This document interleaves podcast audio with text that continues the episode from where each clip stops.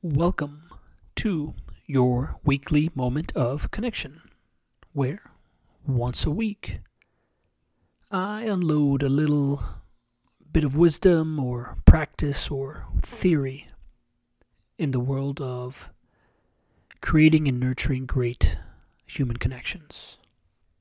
And this week, I'm going to talk about the most important piece of communication, and that's context.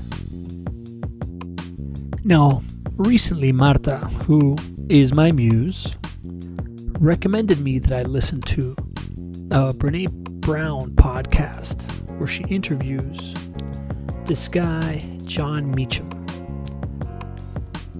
who is her favorite historian and storyteller.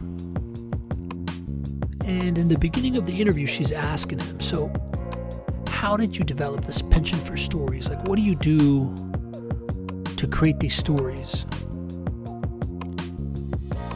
And he tells her that when he's getting lost in the story and he's getting lost in this narrative, he always thinks return to the human part of the story. And he gives an example.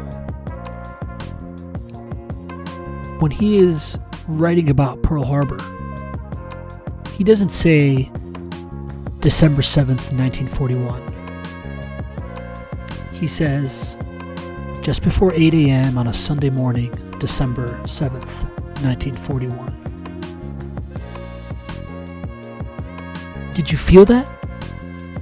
Do you feel how you connect to the dastardliness of the attack?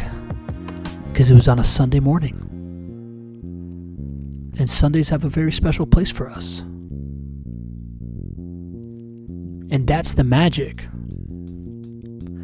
of context. He is contextualizing to you what the situation was like when the American troops got surprised by that attack in the surrounding villages and America in general.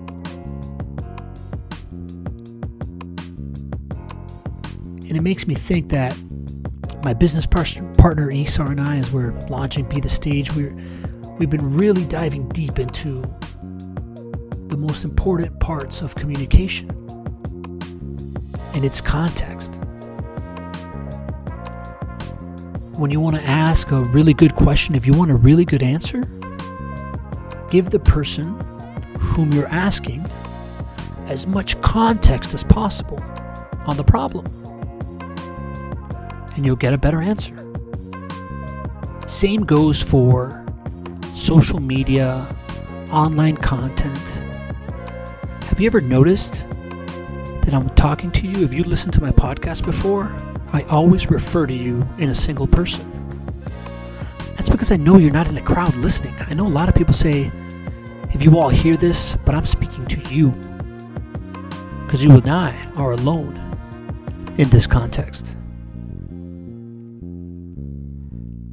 And I expect that to make a difference. But you should think about that in all of your communications. For my business, for example, I think about social media context. When someone is scrolling in their Instagram feed, what state of mind are they in? What needs to happen for somebody to read that post? First, they need to stop on that post. So you got to hook them in. And you get three opportunities to do that in a LinkedIn post, in a Facebook post, or in an Instagram video. The first is the headline on top of the video. That thing that should stop you from walking past a magazine stand, stop, pick up the magazine, and open it up. That's the headline. Then there's the first three seconds of the video. Have you noticed how the most effective online content starts with like a three to five second, and then I made my first million, and then boom, a brand comes in, right? Like that is a way to stop you from scrolling. And the third piece is the first line of the caption.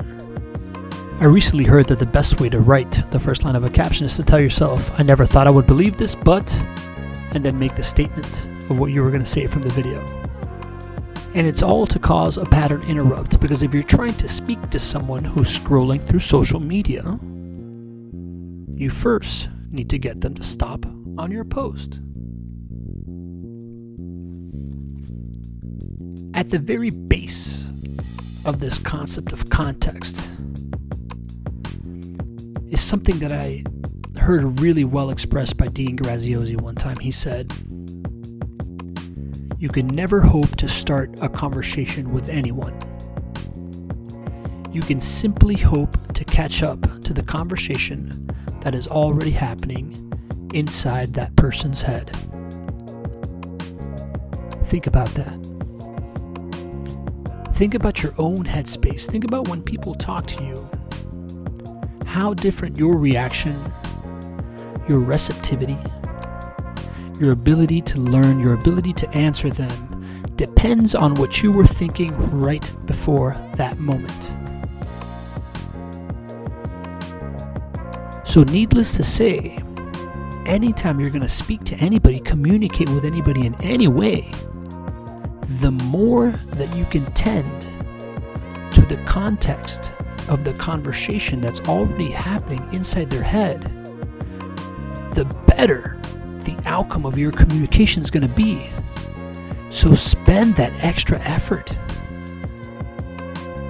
Take the time to catch up to that person's conversation and then get them into yours or join theirs, however you want to do it. But we're going into this period right now where we need reconciliation. In fact, I think people need to start making it cool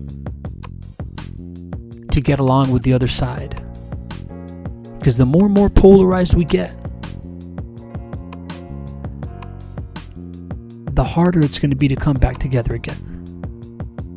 And it's going to happen eventually. So, as you have conversations with people post election, regardless of what is happening in the next three months before the inauguration,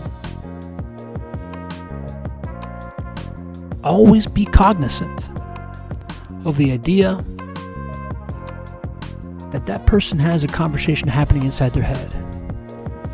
And until you can catch up to it, until you can understand their political position, the pains that they come from, and then you've made them understand your positions and the pains that they've come from, until you have both contextualized to each other exactly where you are, exactly where you are in that conversation in your head, then you can sit down and have a civil discussion. And we need that. We need people to take the extra time to give each other context.